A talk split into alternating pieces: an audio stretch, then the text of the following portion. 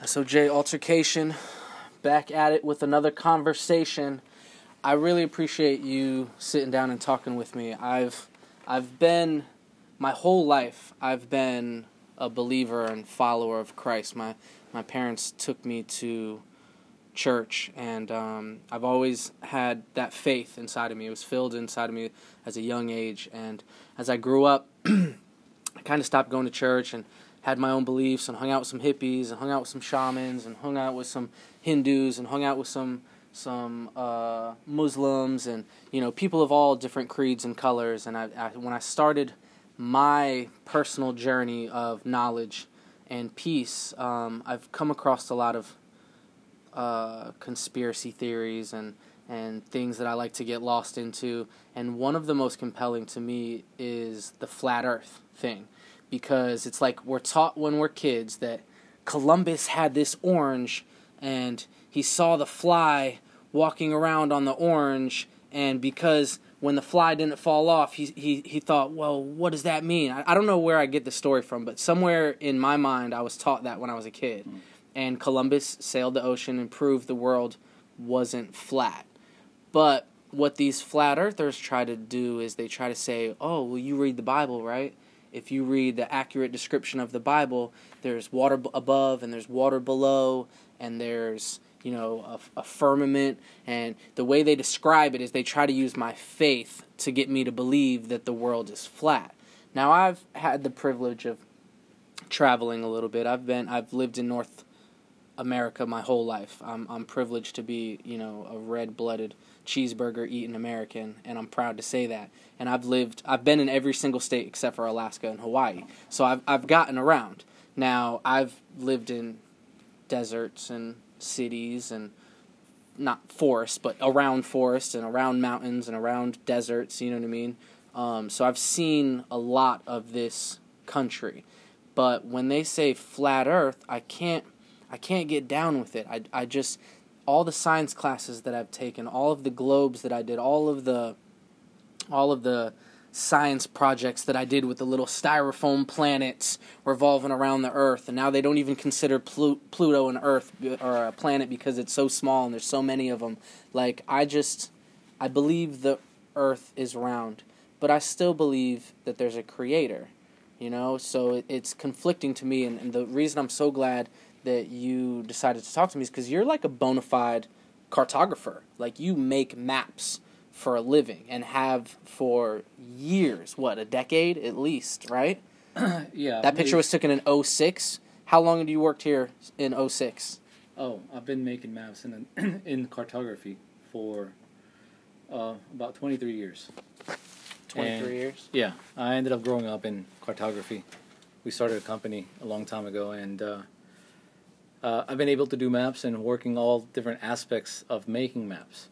And uh, I understand the way that uh, the Earth works and, and you know, the, the rotation of the Earth. And you got to understand the thing about coordinate systems. You know, coordinate systems are designed in different areas because of the curvature of the Earth.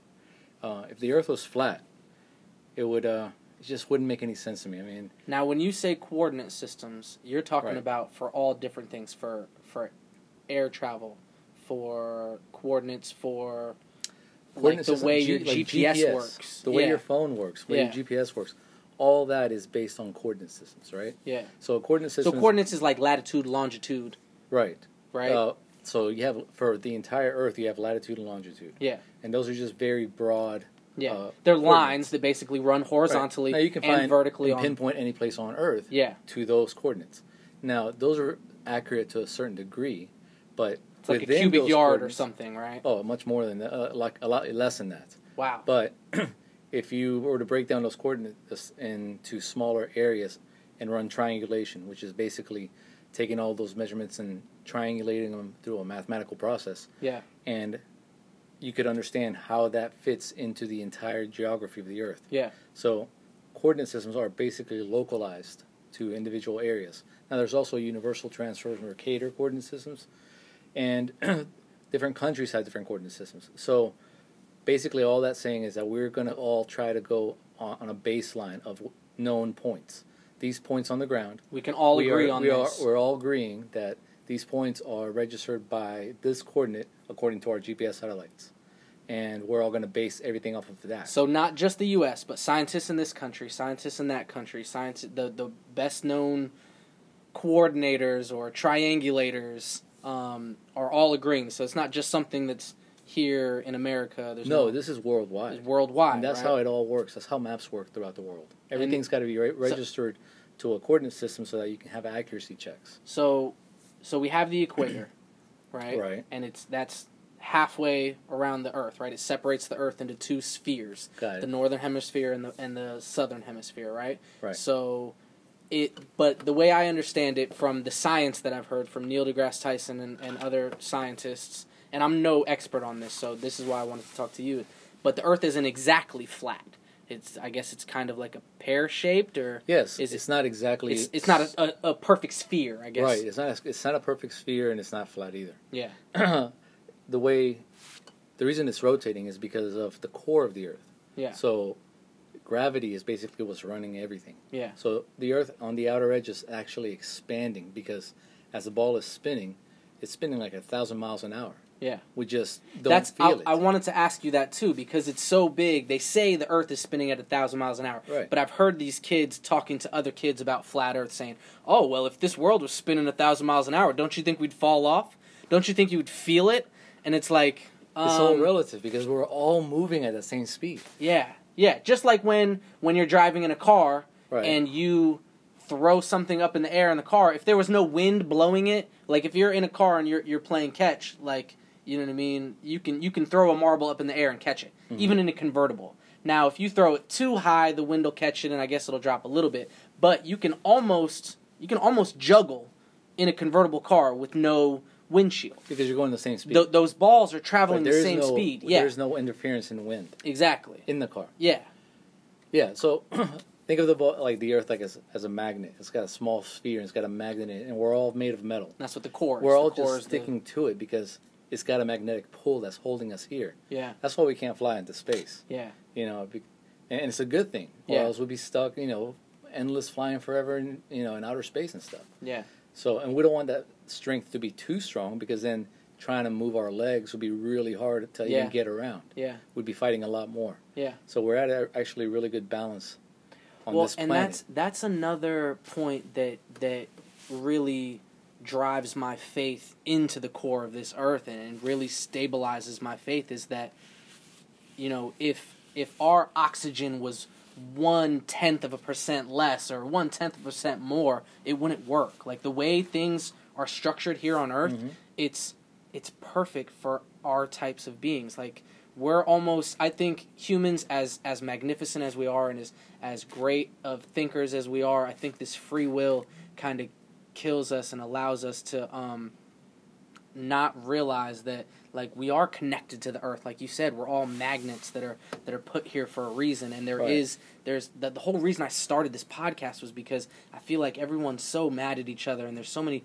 negative things going on, but I feel great. I've never been more excited to be alive. Like, I, I love that I can learn so much, and I think a lot of it has to do with the the exponential amount of uh, information that's out there and that's yes. available to me now. That's like, amazing. My mom used to tell me all the time, I used to ask her, what does this word mean? What is what what's right. what's retribution? You know, she'd be like, look it up.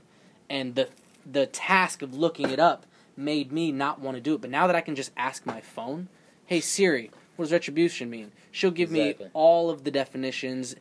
She'll ask me if I want more than just the top three. You know, so it, it makes things easy.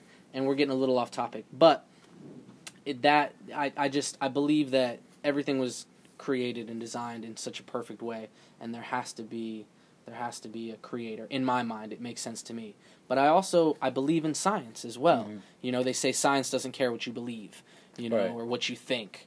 Um, and I get that. I understand that I've got, you know, a brain that works, but it's it's it's only limited to a certain amount of information. I don't know anything about making maps. Like, I you gave mm-hmm. me a tour of this place today, and I feel so much smarter just in the last thirty minutes when right. you were showing me, you know, flight lines of, you know, takes forty-five, seventy-five, one hundred different pictures in a straight line, and then you guys put them together and match them up.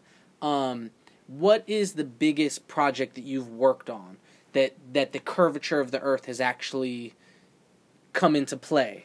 Because I know there's mountains here and there's plains here, right. So it's hard to tell. But and I also heard, and I guess speak any truth to this, but I heard that the curvature of the Earth is about thirteen miles. If you can find like the flattest point in the Earth, which would be I guess like the Indy Salt Flats, there's about thirteen miles where you could actually have a palpable difference, where you could stick like a six-foot pole in the ground and a six-foot pole in the ground, and you wouldn't be able to see each other. I, somewhere I heard that. Okay. I don't know I where. I haven't heard that one. But, okay. Uh, all right.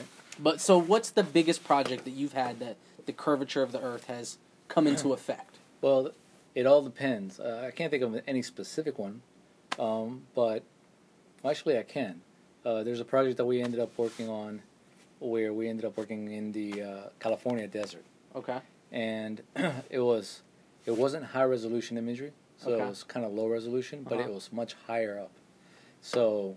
Um, that takes more into place in flat areas where you can see the curvature of the Earth through the shadows. Yeah. You can see it through the shadows. That's one of the things that you look at when you look at aerial imagery, is you look at how you can adjust and actually tell so much information from looking at an image if you know what you're looking at. Yeah. Um, you can tell the height of certain objects if you have two images that overlap at a certain angle. You know, and two images that are flown exactly in the same position. Well, offset in position, yeah, but not shifted in the X, Y, and Z directions. Yeah. Um, so if you have two images like that, you can overimpose, superimpose them. Yeah. And then you can see uh, elevation in those images. Now, when those when those planes are taking those flight lines and taking those taking those pictures, is it important? I mean, is it calculated how high up those planes are? Because they're doing they're doing multiple passes. Of course. So are they always trying to stay stay on the same altitude when right. they're passing over those? So when I design a flight plan, uh-huh. um, I got to take so many things into consideration. The flight, the, the final thing is the pixel resolution. What what does the client want to see on the ground? Okay. Does he want to be able to see, you know, a, a, a manhole cover, or does he want to be able to see, you know, an ashtray? Okay. You know, depending on those two things, yeah. you're going to be able to either fly high or low, okay. so you can cover the area yeah, with yeah. the right overlap. Have a bigger, smaller footprint. The higher the, the airplane goes above the ground, yeah. the larger that footprint's going to be, yeah. the more distortion and the relief displacement that you're going to get on the edges of the imagery, ah, okay. which is the cause of the curvature of the Earth. Okay. You know, and uh, so the lower you go, the flatter it's going to get, right? Yeah. So to answer the question, that is, those are the cases where you end up seeing that, you know, in, in high imagery. So when you worked pretty high. when you worked in on that California desert project, mm-hmm. was it relatively flat? Or was it mountainous? Was there a lot of... In that of case, it was it was flat. Topography going on? It was um, it was pretty flat. It was just a mount, it was desert. Okay. There's really not much going on, which actually makes it harder for uh, for imagery, for guys who work in imagery. Yeah. Because if there's not a lot of variation on the surface, yeah. then you're going to get um, uh, different pictures from the, the the camera as it's shooting it. Yeah. Um, they're going to reflect different light. Yeah. So if there's more information in the picture, like over... Uh, the forested area, we got a lot of trees and a lot of definition. Yeah. You know, the camera seems to stay on course yeah. and take better pictures in those cases. Yeah. But uh, those are just obstacles to the projects. Have yeah. you always been working with digital film? No, I've also worked with uh, analog cameras. Okay. Okay. Where we actually... Because uh, when you started was what you said was... Back in... Uh, we started this, the office back in eighty-seven. Yeah, so eighty-seven, that I mean, yeah. digital wasn't too popular then. No, it wasn't around back then. Yeah.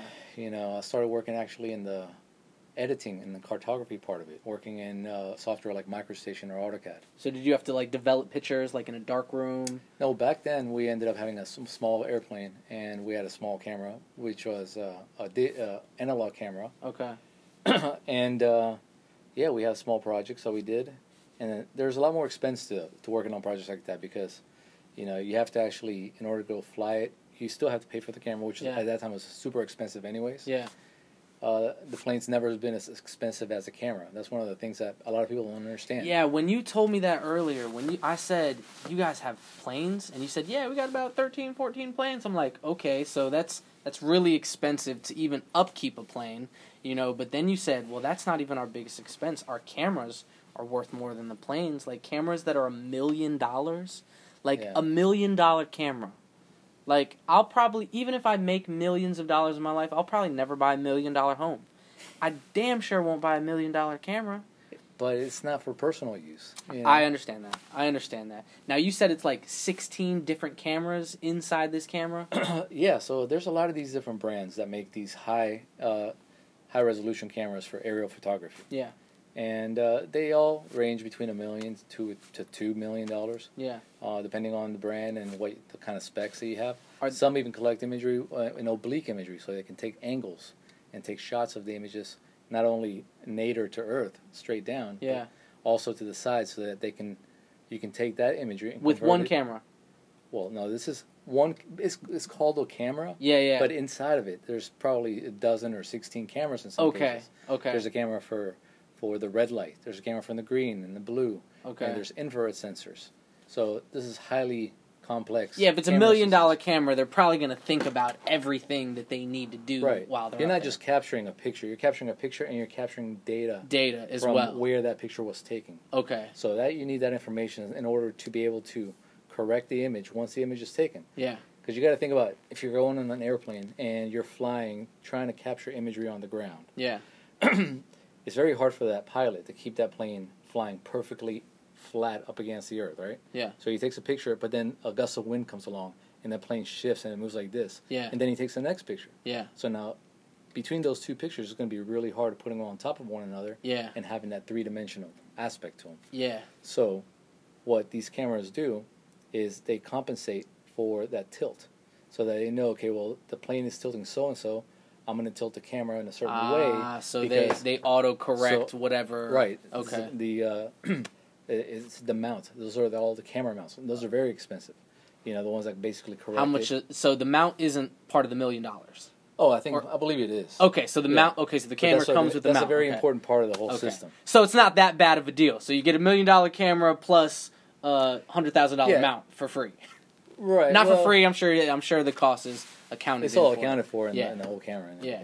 So who mounts these? Do you is it people from your company, or do you do you specially hire someone when you buy these? Usually, in most cases, the companies that make the cameras, they actually have them shipped over and they mount them on the, onto the plane for you. Okay, because you yeah. said that you've got more planes than you've got cameras. So I'm assuming you probably switch those yes, every now so and then. So they're interchangeable. Sometimes the planes need to go in the shop. Yeah, fix what, whatever so you need reason, to be able yeah. to have a camera somewhere else. Yeah, yeah. So you need to have a plane ready in order for, for you to have a good day. So do you call the camera guys to move those, or do you have someone that is it just is it just No, our own teams. We Okay, you know, so so the it. mount probably you bolt the mount in some sort of standard way, and then the mount has its own magic to it as long as it's Right. So there's usually the mount goes along with the camera. Yeah, yeah, yeah. So you mount it onto the next plane, and sometimes they're interchangeable cameras, so you can replace one camera onto the other one.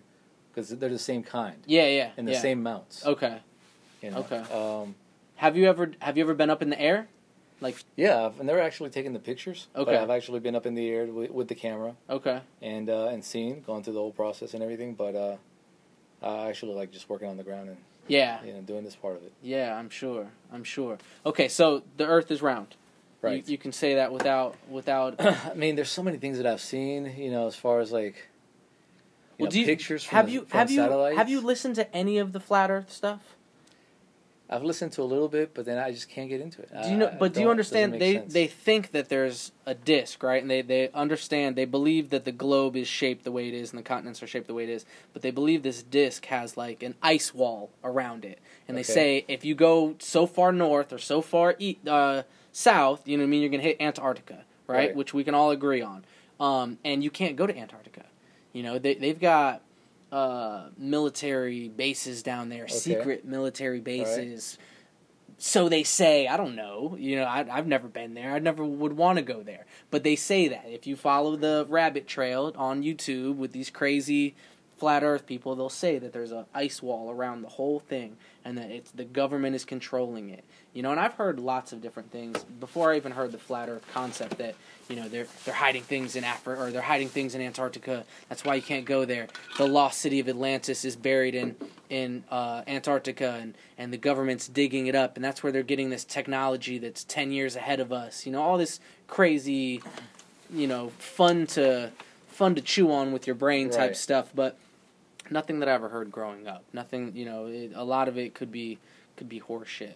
But I guess, like, was your was your um, education, was it like Was it just, did you did you teach yourself a lot of this stuff, or did you go to school for it? I know you've got certifications and you've got a degree and all that good stuff, but like, w did your did your education speak more to your knowledge of the cartography, or was it all the experience that you just learned along the way? Because I feel like you're one of those super smart guys. I've seen you take apart things. Like, I've seen you turn coffee makers into, you know, distilleries, and, you know, you're just like a, you know, I mean, you're Professor Guilty Spark. You're just always doing stuff to better your life. And it was something you said earlier, is you like to automate things. If you can make it so that right. it would automatically fix itself or automatically do the task for itself, why not? It might be a little harder initially, but you'll never have to do that again. Right. So I, I really like that, but I, I guess I'm just curious about your education. Like, was it conventional?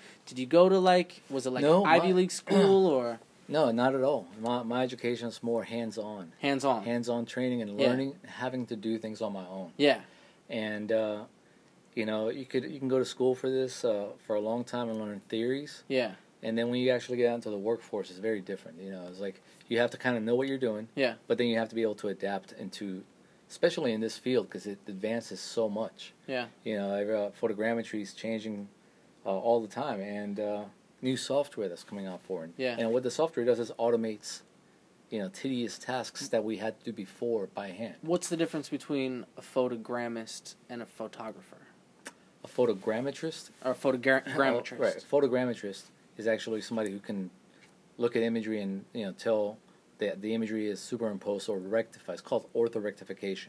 Okay. So orthorectified imageries, mosaics, um, those are images that are on the ground. They're basically uh, mosaics are basically little tiny pieces that form a bigger right. piece. So right. So if you're thinking about all these flight lines that we're flying, yeah, if you're taking a plane, and let's say we fly a small project. It's got yeah. three flight lines. Yeah. As we're taking it, we're taking it, uh, taking a picture. Uh, every so many feet. Yeah, I saw those. So it's it's pretty much, it looks like a the belly of a snake, like right. uh, rectangle, rectangle, rectangle, rectangle, rectangle, and then it's just the land underneath it. So when you say mosaics, I think of tile.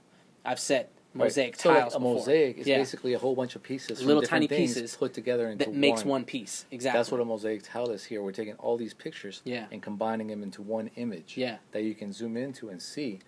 Eventually, you can, if you take enough of those, you see the entire Earth. Yeah. Now, isn't that how they make the pictures of the globe that we see? Isn't That's that... how Google Earth works. So Google Earth is a link to all these uh, images that are already rectified and yeah, put when, onto wouldn't Earth. It, wouldn't Google Earth just debunk them right there? Like, what do you mean? Like yeah. the flat Earth people? Yeah. Like, can't you just can't you I mean, just spend enough time on Google Earth and be like, look, bro? That's why I haven't really looked into it. Cause the flat Earth, because you just yeah sense. just know, like, right? Yeah. I don't even need to ask myself that question. Yeah, I hear you.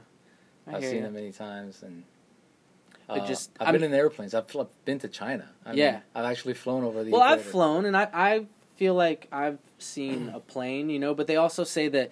Um, and you can see in an airplane the curvature of the Earth. Well, they they say... I know, they they I, and I, I've seen it. I've seen it, right. you know, but they say that uh, it's, you know, these images that we see of the Earth is...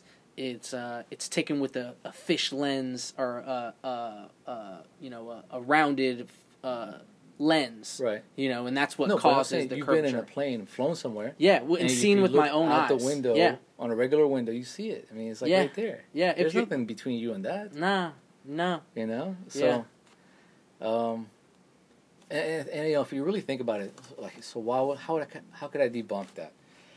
Okay, so let's say the Earth is flat, right? So if the Earth is flat, then you have the sun hitting the Earth with its, all its sunlight. And at one point, the Earth will be, act- if it was rotating and flat, at one point, it would be absorbing so much sunlight that everything would be super hot. And eventually you turn and have no sunlight whatsoever. It'd be like the dark side of the moon. It, yeah. And yeah. the entire planet would be dark at the same time. Yeah. Once it's on its side. Yeah. And I'm, I've never seen that happen. Well, I think with the flat Earth thing, I think they say that the Earth is the center of the universe, and the sun revolves around the Earth. And I don't, I don't know. I don't believe it. I've never, like I said, I should have done a little more that's, homework to it. That's I just, bold. yeah, it's, it's, it's preposterous. Some of the things they say, and some of the way these, some of the way these people dress is like they've got the makeup on with the, you know, the one stripe down their eye, like they're with battle armor on. Or I don't know. It's, I mean, it's kind of inter it's, it's interesting to think about. And, yeah, and like I don't even, who thought of that? I mean, who was like. Well, I you know, guess I, don't believe this. I guess as the technology progresses and as the influx of information uh, is made readily available, there's also going to be fake news, and there's also going to be bad information and misinformation, and there's going to be misunderstandings and people that believe and um, try to prove misunderstandings to be correct because that's just the way they take things. Like when I was a kid, mm. I didn't always go with the grain. You know, if we had a substitute and they were like, okay, everyone has to read, I would try to pass.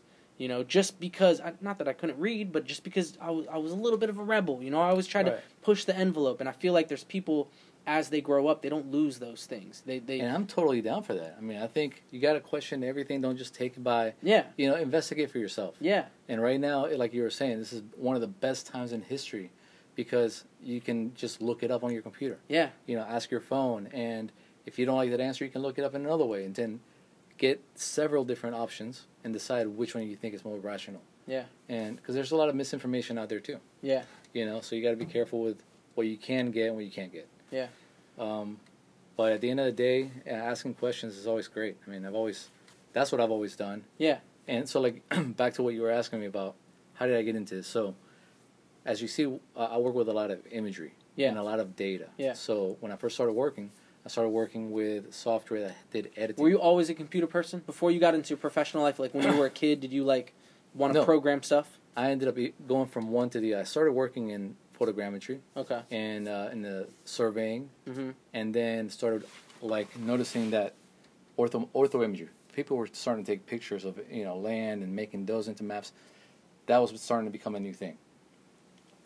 And in order for us to be able to do it, we had to get like really high-end computer systems that were able to handle it. Back then, the first computer that we bought, I spent sixty thousand dollars on. It was a Sun Microsystem. And it had enough power to go ahead and take this imagery and process and convert it into an, an actual map. So I ended up liking that part of it. I got, kind of got in charge of that. Yeah. And then I started liking computers a lot more, networks. Yeah. And got my Microsoft certification. Yeah. And I ended up setting up networks and being able to manage that. Well, yeah, you took me in the... Because it, it goes together with the mapping that I do. So, okay. you know, if you're into imagery and into mapping, into high resolution stuff, then you're going to need to know a lot about computers. Yeah. Because they need to be able to handle that information. Yeah. So that's why I ended up evolving into both of those things. Yeah. So it, it piqued your interest, and that's what just kept... It was more of a necessity. Yeah. Okay. I, I, either I had to rely on, an, on my own I T guy, or yeah. I could just learn it myself. Yeah. Yeah. Yeah. Be your own I T guy. Yeah. I liked how you said, I like I, I like your work ethic. You said that... um. You know, all those people in the picture aren't really here anymore. And, you know, this one found a better job. This one, you know, it wasn't that they lost the job because they weren't capable. But sometimes when there's not enough work, uh, you didn't accept the fact that, oh, well, I can't do my job, so I'm just going to go home. You're like, oh, well, I'll find something else to do. I'll learn how to do this so that I can do this while you're here. All right. Right. You know, you, you, you found a way. Like, I really respect that about you. And, um, uh... That's that's one thing I know that I that room that you took me in, that, that server room, right. like it literally looks like something out of a James Bond movie where that's where you have to sneak into and you have to put the little, you know, zip drive guard. Into it, yeah. And you have to like fight off a couple of guards, and there's, you know, there's two air conditioners in there because you don't want it to get too hot, and there's, you know, a thousand different wires, and yeah. it, it's um it's nuts. And the fact that you put all of that together, it's it's I mean, it's obviously a finite project, you know, but to me, mm-hmm. from an outsider looking in, I feel like I would never be able to do that. Now, I know that my brain is capable of it. I would just have to learn it. Right. You know, I've I've mastered certain things, so I know I could figure it out if I had to, but because I don't have that knowledge, it's just like, I can't believe you did that.